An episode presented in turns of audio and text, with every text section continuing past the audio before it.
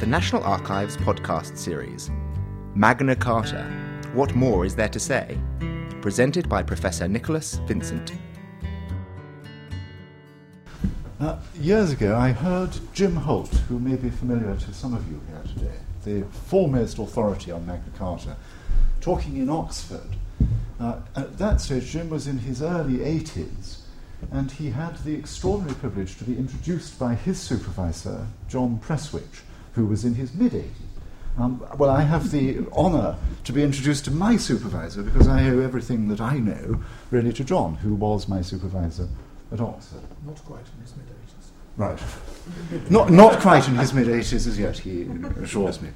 Um, I'm going to talk for about three-quarters of an hour on Magna Carta, and really my starting point is the fact that in the last six months, a consortium of scholars, with myself uh, as one of them, David Carpenter, Paul Brand, Louise Wilkinson, uh, all of whom are here this evening, and also two computer scientists, Andy Day and Jeff French, have obtained a very large sum of your money, public money, almost a million pounds of Arts and Humanities Research Council money for a major project, uh, project on Magna Carta towards the eight hundredth anniversary of Magna Carta in two thousand fifteen.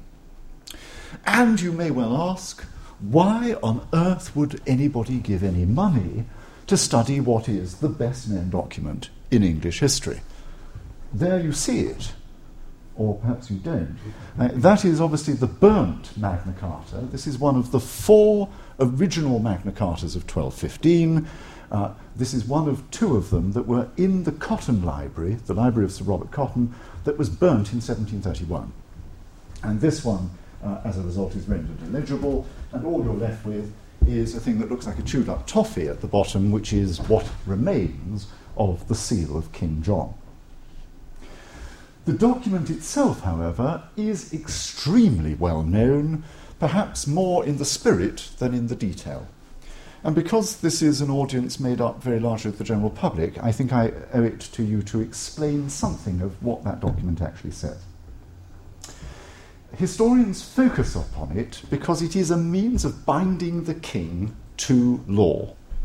How do you get the king, who is an absolute sovereign with the right to do pretty much what he likes, how do you get him to obey the laws that he himself makes? That's why, in the wider scale of things, Magna Carta is so important. It includes, within sixty or so clauses, two or three clauses that have still a general resonance today. That we will go against no one, that we will not do injustice, that we will not uh, harm uh, individuals, that everyone has, in essence, the right to a trial by their peers or by the law of the land, that the privileges of the City of London should remain inviolate. Those statutes are still with us today. They remain barnacles on the great ship of state, when the rest of Magna Carta has very largely been cut away from modern legal statute as redundant feudal law. Much more of the Charter concerns the financial relations between the king and his barons, and that really isn't of very great significance today in legal terms, save as part of that attempt in twelve fifteen to bind the king to the law. Others of the clauses were entirely ephemeral, even in twelve fifteen. The expulsion of a list of the king's named foreign favourites. Well, they weren't actually expelled by King John, but their names no longer appear in the reissues of Magna Carta that followed on from twelve fifteen, because they fall into the terms of what was really a peace agreement between King John and his barons in twelve fifteen. That all the fish weirs on the rivers Medway and Thames should be taken away, that they should be um, disposed of. Well, that's about the navigation of the Thames, the navigation of the River Medway, the fear that otherwise the rivers will silt up. That can seem to us today to be a very trivial aspect of the personal interests of individual barons, or in this case the City of London, in the terms of this peace treaty. The most important of those ephemeral clauses in twelve fifteen was a clause, the so-called sanctions clause of twelve fifteen Magna Carta, that in essence gave the barons the right to rebel against the king if in any way he contravened the terms of the charter. Now that was a clause that was immediately unacceptable to the king, and really immediately unacceptable to anyone that the king could appeal to, above all to the Pope. The idea that you could place a committee, in this instance a committee of twenty-five rebellious barons, above the king. And as a result, that clause died very early on. As a peace settlement, Magna Carta failed miserably in the summer of twelve fifteen. It didn't bring peace. The result was a civil war between the king and the barons. It was rescued from oblivion a year later when King John died and his infant son, Henry the Third, ascended the throne. And in order to provide this new, weak boy king with some documentary evidence of his determination to rule in peace and harmony with his barons, the council round the boy reissued Magna Carta, now without various of those more controversial clauses, above all that sanctions clause that had licensed rebellion. So we get to a situation where we don't just have a Magna Carta that was issued by King John in twelve fifteen, of which we have four examples, but we have a whole series of later reissues of the Charter through to the last of those single-sheet, individual county-by-county reissues in thirteen hundred. The most important of those reissues were made in twelve sixteen, at the death of King John on the accession of Henry the Third. A year later, at the end of the Civil War, the official end of the war, in twelve seventeen, and again in twelve twenty-five. In twelve twenty-five, shorn of more of the specific detail, boiled down to a general series of principles about how kings should relate to their barons, um, and issued in return for taxation for the king. Thereafter, that twelve twenty-five text entered English law and was debated and reissued throughout the thirteenth century. And that's really where I come in, because in two thousand seven, uh, Sotheby's in New York phoned me up and told me that they were about to put up for auction a much later Magna Carta, a reissue of twelve ninety-seven, eighty years or so after the original issue, issued under the seal of Edward the First, that was in the possession of the one-time presidential candidate, Ross Perot. They told me, rather remarkably, that this document was written on cat's skin, uh, which, uh, any of you who know anything about medieval documents, is a most improbable suggestion, not least because of the number of cats that would have been involved. Uh, in fact, it's written on sheepskin. When I saw it in New York, it appeared in an extraordinary space-age capsule, to which I will return in due course. It appeared in that capsule because Ross Perot quite rightly believed that it was of very great value. And in the end, it was sold in New York for twenty-one point three million dollars, which is the highest price ever paid for a single-sheet document, for one single piece of parchment. And what an ugly-looking piece of parchment it is, too. The furore around that sale is itself some indication of the uh, importance that Magna Carta still has today as a totemic object in public consciousness. There you see, do you remember we were all going to die of the, plu- the blue tongue disease? We haven't heard much of that recently. Other than here you have the Daily Telegraph with Magna Carta. Now, part of my function in that sale was really to find out how many Magna Cartas were issued in the thirteenth century that survived today.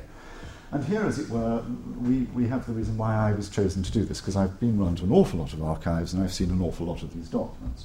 The very first one I found really through David Carpenter. Uh, this is the Hereford Magna Carta, which is a twelve seventeen Magna Carta. Back in the mid nineteen nineties, when David and I were both working simultaneously on the same period of English history, the early years of Henry the Third, looking through a catalogue of what Hereford had by way of documents, I saw that they claimed to have what was described merely as a royal charter of the um, second year of Henry the Third. And it could be nothing else but a Magna Carta. So I phoned them up and said, could I come over from where I lived outside Oxford the next day to see their Magna Carta? And they were very annoyed. Uh, they said that they didn't have Magna Carta, that I, I was mistaken. What they have is Mappa Mundi.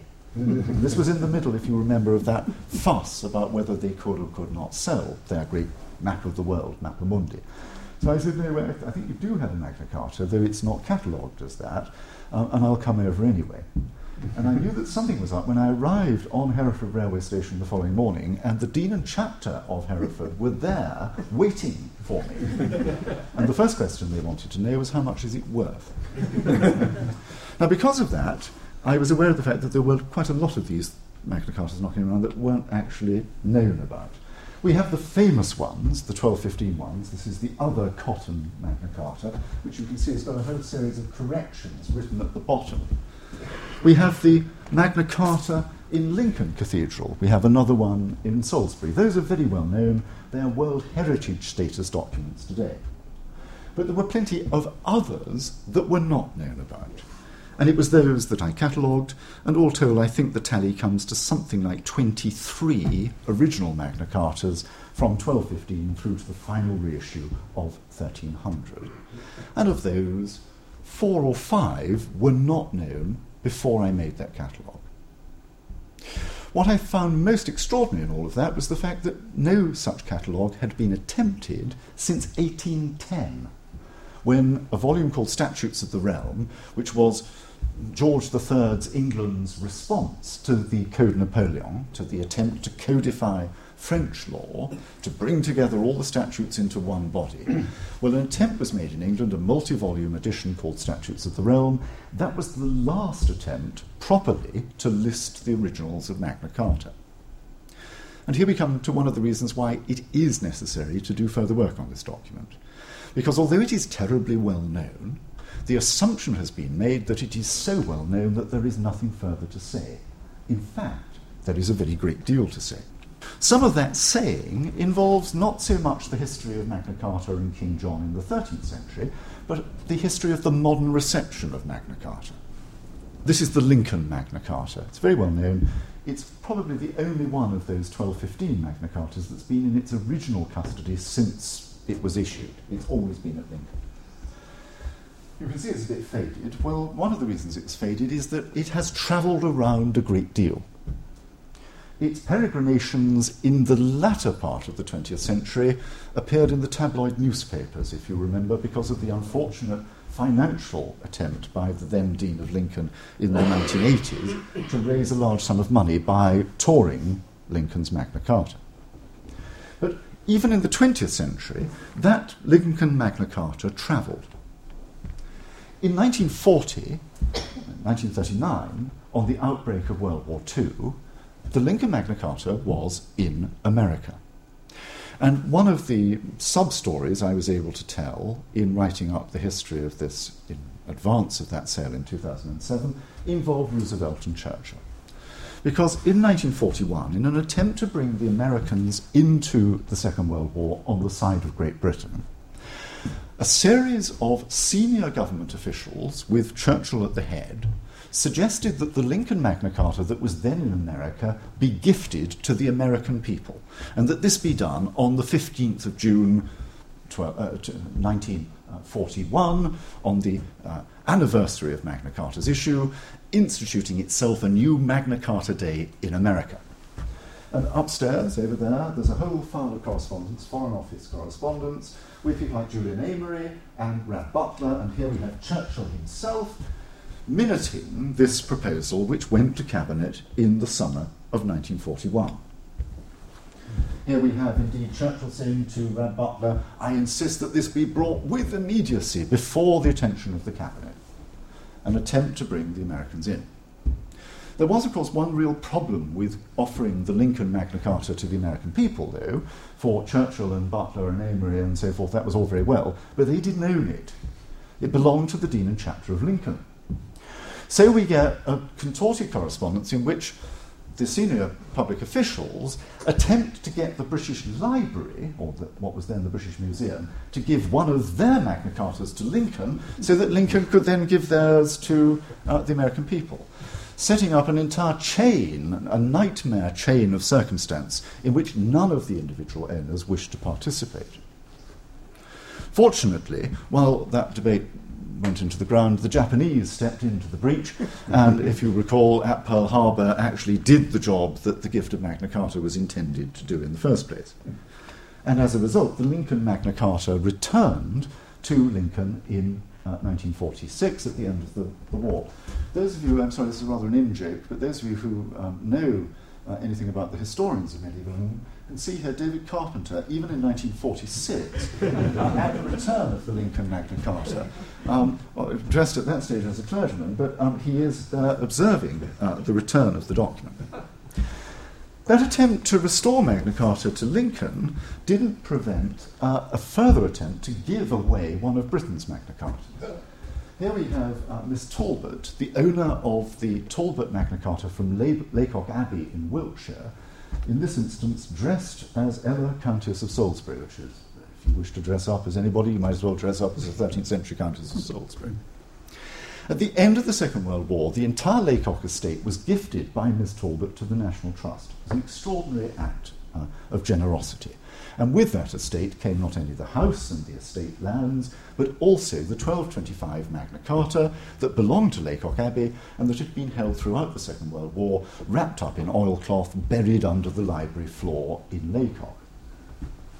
When the Lincoln Magna Carta returned to England, Miss Talbot was sent out by the Foreign Office, I don't think necessarily dressed as Ella, Countess of Salisbury, uh, no doubt dressed in tweed, to tour the twelve twenty-five Magna Carta round the eastern seaboard of America. And again, upstairs there is an extraordinary Foreign Office correspondence there, which explains that in the circumstances, the financial circumstances of nineteen forty-five forty-six, it was not considered appropriate to make a very large allowance to Miss Talbot, so that she was allowed three dollars a day, or if she was forced to stay overnight in hotels, that could be raised to five dollars a day. Now, I don't quite know what sort of hotel you'd get for two dollars a night in nineteen forty-five, an example of post-war meanness, that that great act of benefaction was treated with a great act of meanness towards Miss Talbot. Also upstairs, also not looked at until this sale of two thousand seven, there is an entire correspondence concerning this document. This, if you like, is a pair to the charter that was sold in New York in two thousand seven. It's also from that reissue of twelve ninety-seven, and it's now in the uh, Australian Senate in Canberra, in Australia. It's Australia's Magna Carta. The correspondence upstairs tells a remarkable story.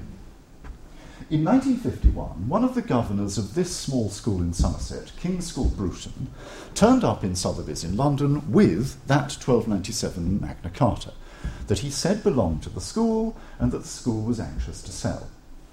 Sotheby's valued the charter then at ten thousand pounds, which was a very large sum of money in nineteen fifty-one. It did not prevent, however, the British Library from taking an interest, and the then keeper of manuscripts in the British Museum, British Library, A J Collins, from wishing to acquire that charter for the nation. The British Library has most of the reissues of Magna Carta, but it didn't have an example of the twelve ninety-seven reissue. Collins was prepared to pay two or three thousand pounds rather than the ten thousand pounds that Sotheby's were asking. There followed a battle of the books, in which various leading officials, this is uh, Lord um, Blackford, who uh, you can see has one of the finest rugby noses uh, that it's been my pleasure to see. Um, this is Lord Blackford, who was one of the governors of the King's School Bruton, in the end presenting the prize to the Australian High Commissioner. And there is behind that a, a story of establishment contacts. Lord Blackford was himself a leading member of the livery companies, as was uh, this Australian High Commissioner. One can imagine some of the backstairs intrigue that went on there. The correspondence itself is preserved upstairs in the papers of this man, Sir Edward Playfair, who records an extraordinary battle between Collins of the British Museum and Sir Hilary Jenkins, then Jenkinson, then of the Public Record Office. One of the incidental extraordinary details of that correspondence is Hilary Jenkinson's attempts to explain to the Dean and Chapter of Lincoln why their original twelve fifteen Magna Carta was so faded. As you can see, the writing is faded even in this photograph, and it's continued to fade since. Jenkinson's explanation there turned on what he describes as a mysterious, fungoid and unnecessarily difficult um, uh, infection that had in some way, and then we get into real Euro speak, uh, in some way interfered with the destiny of this document. My suspicion is that, as with a lot of early thirteenth century parchments, in the early nineteen fifties, when the Lincoln Magna Carta was sent for repair in the Public Record Office, the equivalent of the steam kettle was got out in order to flatten the thing, and probably hot steam was applied to it. Probably rather too much. Perhaps they, not that that could possibly happen today, but perhaps at that stage uh, they took their eye off the operation and uh, perhaps, as they do still today, uh, discuss matters of great weight uh, and uh, only at a late stage realised that they'd rather overdone it. Indeed, they had rather overcooked the Lincoln Magna Carta. Well, Jenkinson intervened against the British Museum in nineteen fifty-two and was instrumental in ensuring that that Canberra Magna Carta went to Australia rather than to England. Behind that lie a series of political manoeuvrings, and particularly in the early nineteen fifties, an attempt to bind the dominions, to bind the former parts of the British Empire to what was, even at that stage, a rather rocky-looking imperial structure. One of the rather remarkable things to emerge from the correspondence on that Canberra Magna Carta, though, is this letter from Rab Butler, Rab Butler, um, who uh, is uh, receiving here from Playfair a note. As a final comment on the confused morals of these problems, I should mention that nobody knows how the charter came into the possession of the King's School Bruton. But I'm told the best guess is that the school's lawyer was keeping it on behalf of another client and put it into the wrong box sometime within the last hundred years. And Butler has written underneath this, this is strictly entre nous. Now, what I was able to do thereafter uh, is actually prove that that is indeed what happened. The twelve ninety-seven Magna Carta now in Australia that was sold by the King's School Bruton is one of at least four of those twelve ninety-seven charters that survive. One of them is here. This is a du- Duchy of Lancaster document, which is in the Public Record Office. You can see this rather nice decorated E of the initial of the name of the King, Edward the First. Standard late thirteenth century engrossment of Magna Carta.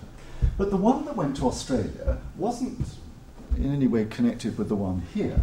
The one that went to Australia had originally belonged to the county of Surrey. Comitatus Surrei, it says there, examinator, it's been examined, and it's signed by a chancery scribe called Yern, who is actually a man called Hugh of Yarmouth. Now we could compare those signatures at the bottom with those on other examples of late reissues of Magna Carta. The one in Washington, for example, the Ross Perot Charter, was the copy belonging to the county of Buckinghamshire. This one, in London, this is again is a twelve ninety-seven Magna Carta. It retains the original writ, ordering its publication, and you can see at the bottom it actually has London as its place of destination. So that's been in the Corporation of London's records ever since. That's the signature at the bottom, and again, uh, it doesn't have that scribal signature of Hugh of Yarmouth at the end. By pure serendipity, Pure serendipity, there is no reason whatsoever why that should have been the case. But I happened at that precise time in two thousand seven to be going through large numbers of unsorted deeds in the British Library. It is a little known fact, and perhaps one should cover the microphone at this stage, that virtually everything by way of charters that has entered the British Library since nineteen oh five has either not been catalogued or catalogued in only the very most basic of detail. So to actually look at those documents, you have to order them up one by one or by box and see what is in them. And I ordered this one up. This is additional charter forty-three thousand seven hundred twelve. So we're way, way off into the high numbers of these additional charters. it was described as a copy of the Forest Charter. Now, the Forest Charter is the charter that accompanies the issue of Magna Carta um, from twelve seventeen onwards. It covers that part of England that was placed under forest law, rather than directly under the, the, the standard common law of the rest of England. This isn't actually a copy of the Forest Charter at all. It is the original Forest Charter from that reissue of twelve ninety-seven. And if you look at the bottom of it, it has the same set of signatures. Surrey, Examinator, and it's signed by Hugh of Yarmouth. It is indeed the pair of the charter now in Australia. These are the signatures of that charter in London, and if you compare them with the signatures of the charter now in Australia, you can see that they're identical. So I found the pair. Now the question raised, how did that one get to the British Library when the other one went to the King's School Bruton and then to Australia? And here we enter another interesting realm uh, of uh, myth and make-believe. According to the rough register of acquisitions by the British Museum, British Library, that document, the Forest Charter, entered the collections of the British Museum in nineteen oh five as a gift from a man called F. Queckett Zouch. Now, I don't know if there are any Queckett Zouches in this room today, but it's not a very common name, Queckett Zouch. So I went looking out on the web for Queckett Zouches and got nowhere whatsoever. The entire Queckett Zouch family seemed to have disappeared off the face of the earth. It appeared in the British Museum in nineteen oh five, together with a large collection of other Surrey and Sussex documents, and it's important here to remember that the counties of Surrey and Sussex had the same sheriff, so the sheriff's archive of Surrey might well have ended up in a Sussex institution. A large number of the documents of the foundation of a minor priory in Sussex called Easebourne Priory, which had all in theory belonged to this Mister Queckett Zouch. It was pretty easy to imagine a situation in which the sheriff's archive from Surrey had been deposited in that Sussex nunnery. Precisely the same thing happened with the Laycock Charter, Miss Talbot's charter. That was the charter for Wiltshire, but it went to the nuns of Laycock at some point in the thirteenth century. So it was easy to see why these Surrey documents should have ended up in the same Sussex priory through the Middle Ages, but far more difficult to establish what had happened to them thereafter. It was a mutual friend of several people in this room, um, Chris Whittick, archivist at Lewis, who actually offered me the explanation. Now, Chris is accustomed to genealogists and the particular needs of genealogists, and therefore did a bit of lateral thinking about this Mister Queckett Zouch, and went and looked on those sites for genealogists and came up not with Mister Queckett Zouch, but with another figure altogether, a Mister Queckett Looch. What had happened was that the British Museum had misspelt the name of its benefactor, and that in fact the man who'd given the Surrey Forest Charter to the British Museum in nineteen oh five was a Mister Francis Queckett Looch, who was a solicitor and banker from Langport in Somerset. The story told by Playfair in nineteen forty-five, nineteen fifty-one was therefore absolutely spot on. At some point in that solicitor's office, when the other documents were gathered up and sent off to the British Museum, perhaps round about nineteen oh five, in Somerset, perhaps indeed in Langport in Somerset, one client's documents went to the British Museum, but the most important of them, the Magna Carta now in Canberra, got detached, ended up in the deed box of the King's School Bruton, and as a result was sold in nineteen fifty-one.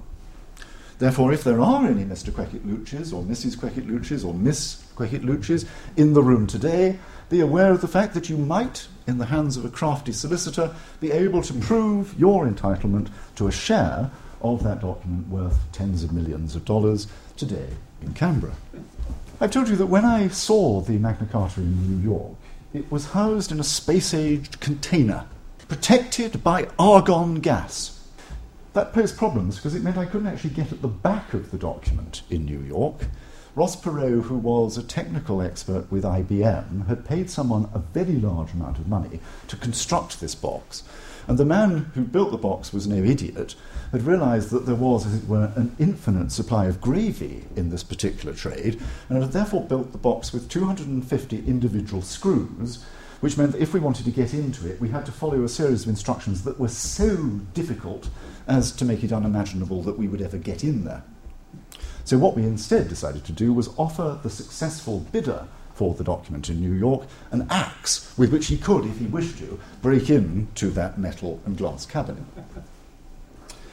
But as an example of the way that Magna Carta has been totemised, fetishised in the twentieth century, the Australians' approach to Magna Carta after nineteen sixty-three is itself rather interesting. They placed it in a, a case made of eight hundred year old oak, fine, but they then filled it with argon gas. Remember, we're in the age of the space race, we're in the age of invention and all of that sort of stuff. Uh, well, what I love about this particular photograph is this particular technical officer of the, whatever that is, the acronym C S I R O, Division of Physical Chemistry, Mister J H Bayston, is testing Magna Carta's case for the release of argon gas. Now, argon gas is an entirely inert gas, and how you could actually test it, I'm not at all sure. Perhaps he's rather like a bicycle pump. Perhaps he's about to plunge it into a bucket of water to see whether bubbles appear. But as an example of the The, the fetishisation of Magna Carta, that sort of bulletproof um, commercialisation of the document, I think that gives us some idea of the way it's been treated. But it also brings us back to the question of the physical state of the document, and it's on this that I'm going to end. Um, I've got another quarter of an hour or so, so we'll have a bit more, but I want now to talk about the physicality. The Magna Carta is a physical object. And here, as it were, we come to another stage of what we want to do, Paul and David and I and Louise and those others involved, towards celebrating Magna Carta in two thousand fifteen. One of the things we're going to do is write a proper commentary on the on the twelve fifteen Magna Carta and also on the twelve twenty-five Magna Carta, which is the document that entered English law, on which there is no official commentary. The last commentary on the twelve fifteen Magna Carta, clause by clause, was written before nineteen fifteen. It appeared in time for the seven hundredth anniversary, and as a lot has changed since then. But the other thing we want to do is look at the physical significance of this document. Who actually wrote it? Can we identify the scribe who wrote it? An awful lot of work has been done on twelfth century documents, on hands like those that write that write Doomsday Book, that there are endless articles on the Doomsday scribes. There is an entire book on the twelfth century English Chancery, which consists of a series of photographs that identify the handwriting of individual royal scribes round the king who write the king's letters. None of that work has been carried out for King John. Rather, as it has been assumed that Magna Carta itself has been fully described and there is very little else to say, the assumption has grown up that the letters of King John are themselves an open book, that we know all of them, that we understand them all. Some of them are interesting. This is a letter um, from the publication of these letters that was undertaken in the eighteen thirties by the Record Commissioners, who published using this extraordinary record type.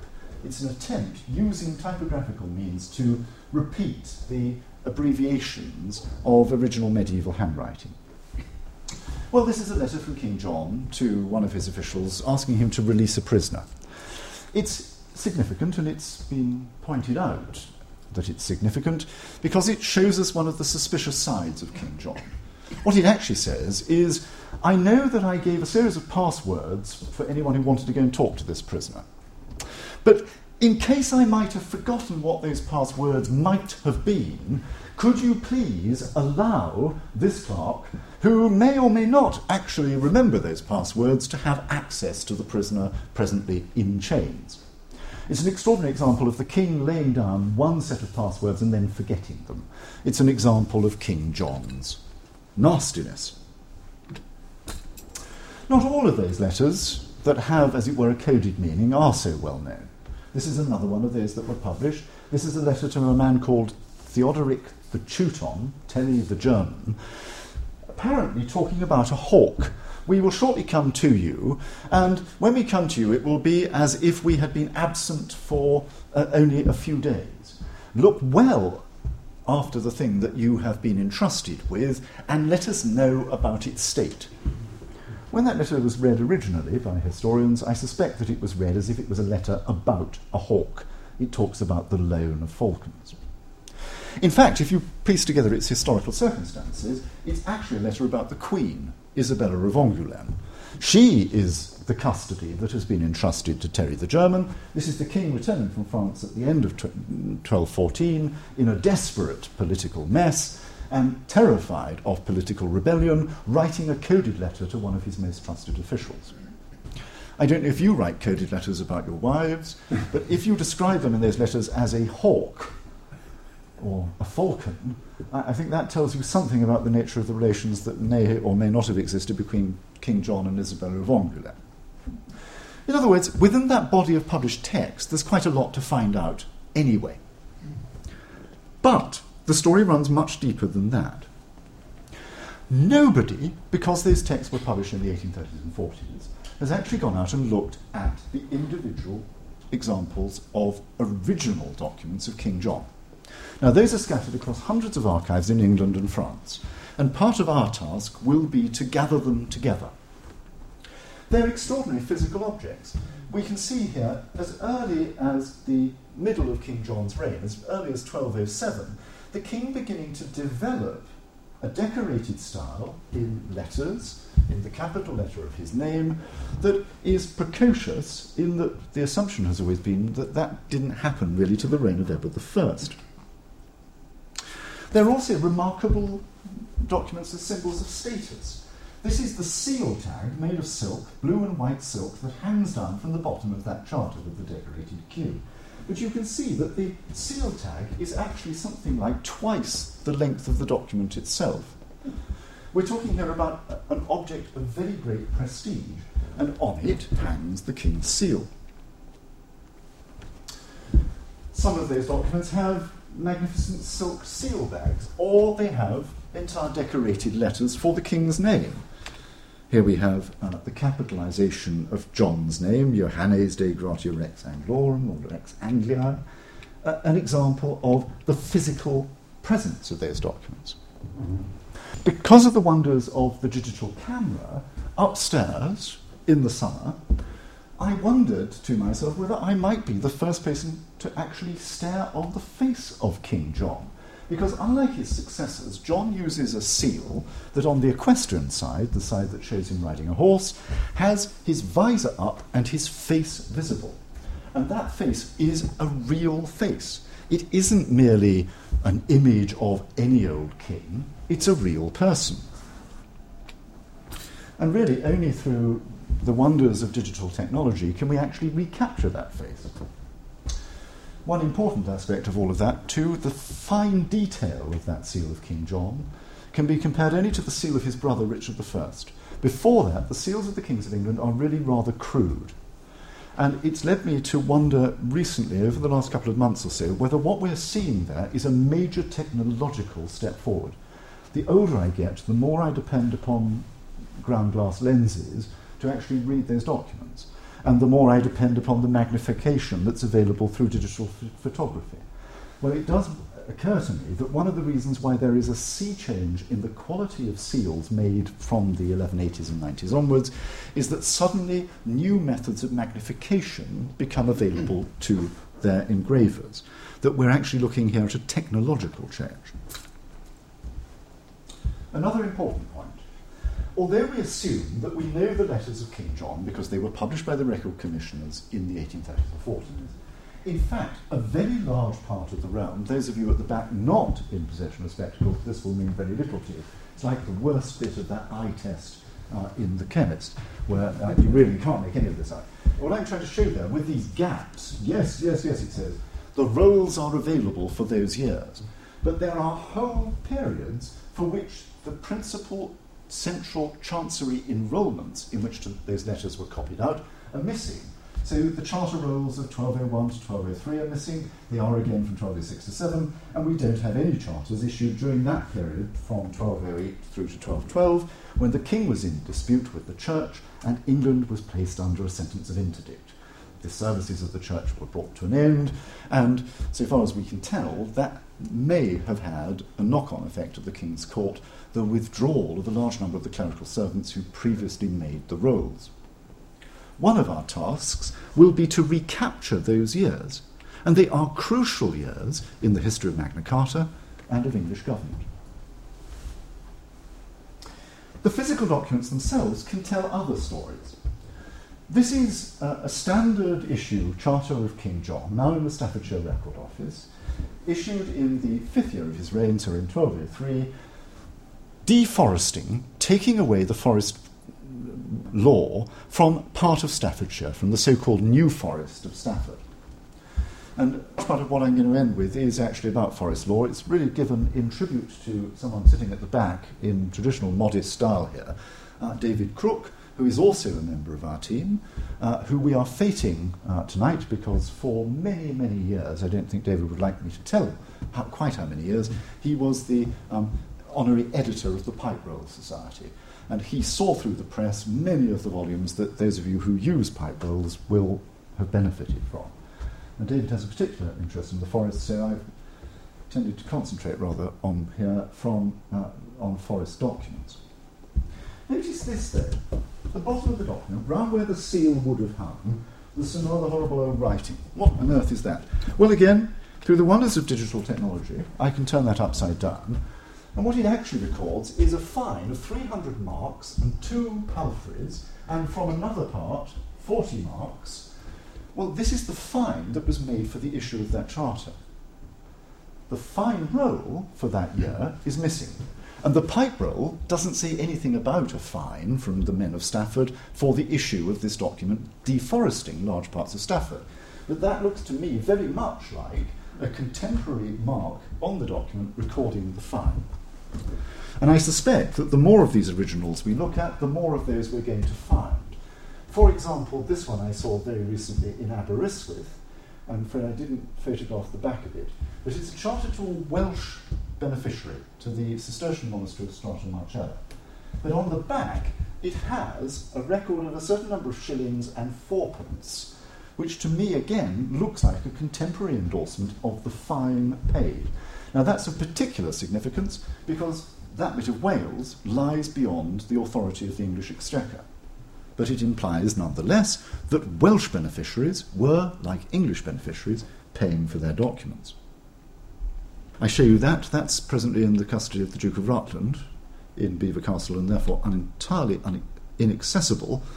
But uh, fortunately, we have a photograph of it. My suspicion is that that is written in the same hand as that, and that we are very shortly going to be able to identify a series of these individual Chancery scribes who actually wrote the King's document. I'm going to go very quickly through these. Because a large part of the King's documents are missing and have to be reassembled from local archives, we are therefore going to end up with an addition in addition to that that was published in the eighteen thirties and forties. And already we've collected several hundred charters of King John that are not generally known, that are not centrally gathered together in the publications by the Record Commissioners.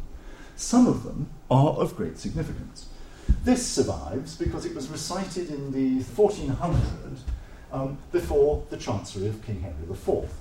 It was issued very early in the reign of King John for a period in eleven ninety-nine for which there is no charter roll.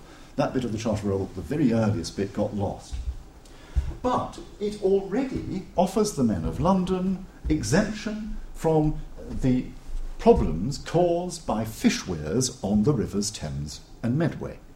In other words, in the evolution of that particular clause of Magna Carta dealing with fish weirs, we already see, sixteen years before Magna Carta, the origins of that desire by the men of London to rid themselves of that particular nuisance.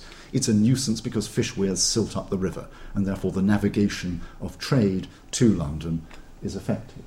This one appears in a particularly obscure bit, a very late memoranda roll of the Exchequer from the reign of Edward the Third. Um, it has, leaves no other trace. It seems on the face of it to be a straightforward grant of a manor in Devon to Geoffrey Fitzpeter, the King's Justiciar, a manor that had previously belonged to Henry, the son of William de Tracy. Now, the significance of that document is really considerable, because Henry, the son of William de Tracy, is Henry the Hunchback, Lord of Bradninch in Devon, who was the son of the William de Tracy, who was one of the four murderers of Thomas Becket. And this document, with various others, is one of the key indicators that the four murderers and their families of Thomas Becket after eleven seventy were indeed subjected to condign punishment, in which effect, in effect their entire estates were confiscated by the king, or at least believed to be entirely at the king's disposal. So this takes us back to Thomas Becket, the struggles of the eleven seventies, which in themselves can be seen as part of that evolution towards twelve fifteen and Magna Carta. Others of these documents of deforestation. This is a deforestation or disafforestation of parts of Devon. Well, this survives in a cartulary and a copy of charters made for the monastery of Tor, but to, or Tor, yes, Tor, which is today uh, in Trinity, Dublin. So Ireland, as well as France, come into our story. Sorry, David, there's another deforestation. This is the de- deforestation of Weaverdale in Yorkshire. But again, that survives only because it was of interest to the mon- monks of Fountains. It survives for a year, twelve oh four, which does not leave a proper charter roll.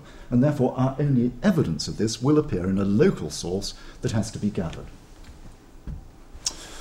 David Carpenter, Um, who's showing signs of going to sleep at this stage, I'd better wake you up though, David, um, bought recently at auction uh, a charter of King John for the monks of Le Verlas in Normandy, issued in July eleven ninety-nine, again, at that bit before the charter roll actually kicks in.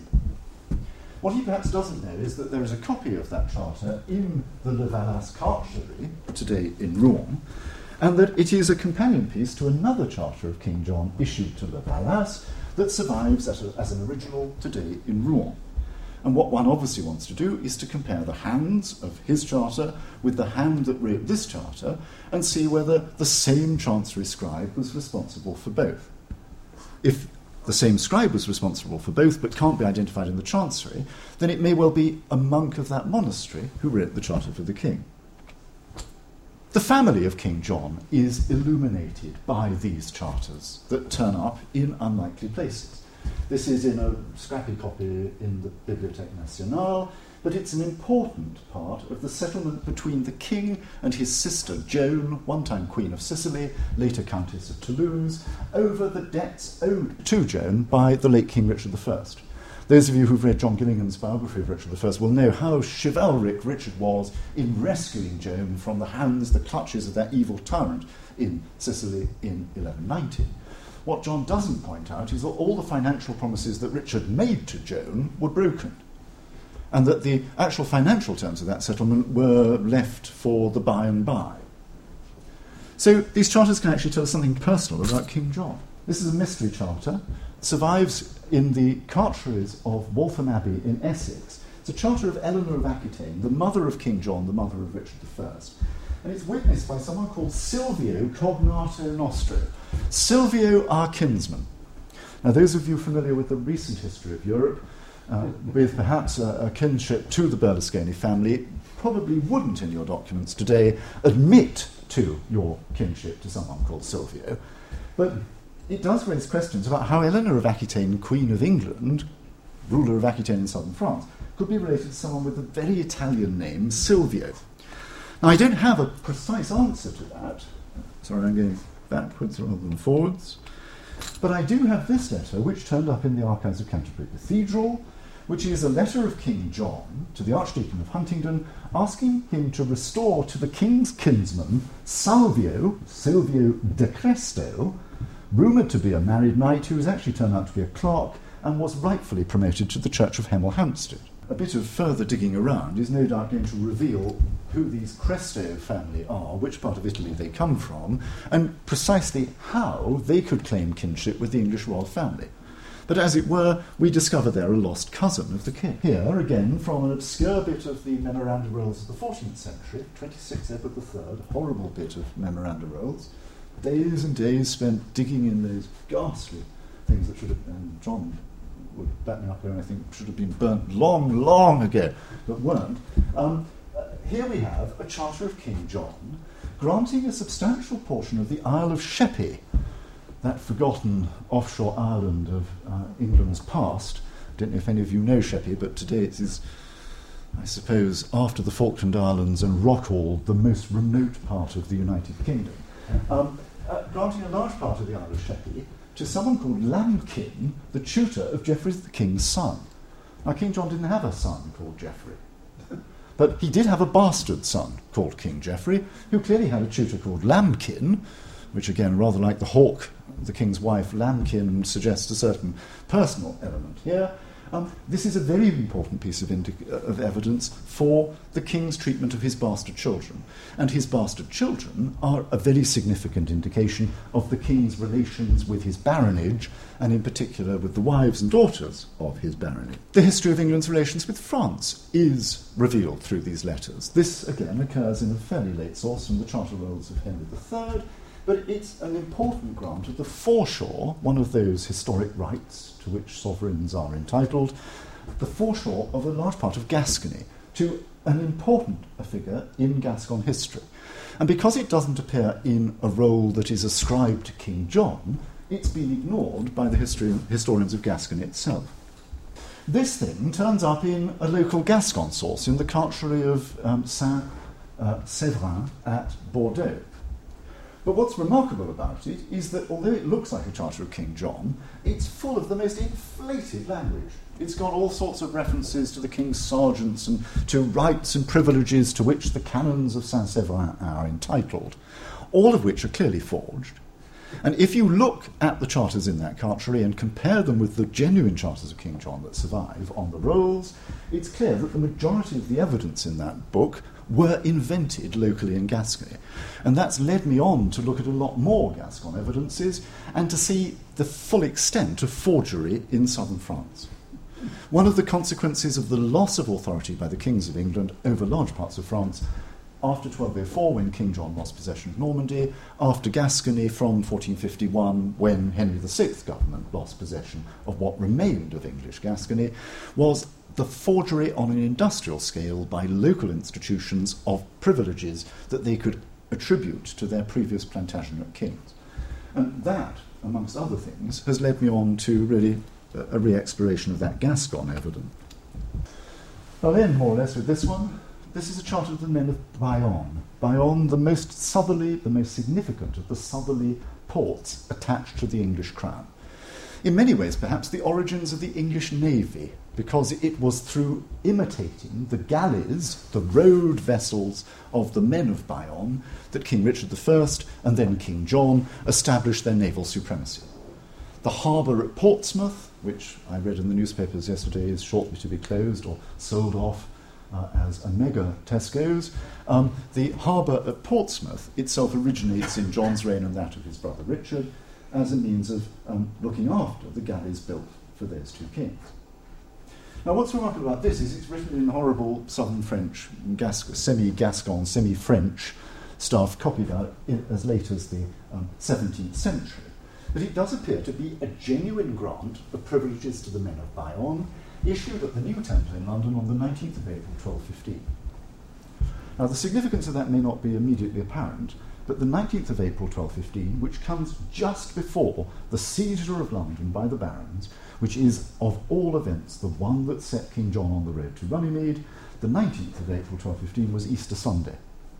And on Easter Sunday, we find the king in so desperate a political plight that he was prepared to offer a major grant of privileges to the men of that southern town, which, in their way, serve as a model for the privileges granted to London, to the other English towns, which in themselves serve as one of the evolutionary elements from which Magna Carta itself emerges. So we come back to Magna Carta itself. This isn't Magna Carta, incidentally. This is the so-called Articles of the Barons, issued in twelve fifteen. These are the original points for debate that were then carried to Runnymede and probably brought back to the archive of the Archbishop of Canterbury, Stephen Langton. I end with this because, as a way, it brings us back to that sale in two thousand seven. It brings us back to the mythological side of Magna Carta. About two days before Sotheby's sold the document in two thousand seven, we were phoned up in New York by someone who told us that he owned Magna Carta. and that if we came round to his very plush apartment on Central Park, we would find Magna Carta there. So we went round, and what he actually had was that, though he didn't actually have that. That's the Articles of the Barons. That was probably looted from Archbishop Laud's archive in the seventeenth century, and by a circuitous route has ended up in the British Library. What he had was a free handout on paper with a translation on the back that was given away with petrol from English petrol stations at the time of the Munich Olympics. I don't know if you can cast your mind back that far. But as an indication of the extraordinary totemic nature of Magna Carta, the, the way it still commands, as evidenced by the fact that so many of you have bothered to turn up tonight, still commands a popular audience. I'll end on that. Thank you very much. This podcast was recorded live on the twenty-sixth of June two thousand twelve at the National Archives, Kew. This podcast is copyright to the National Archives. All rights reserved.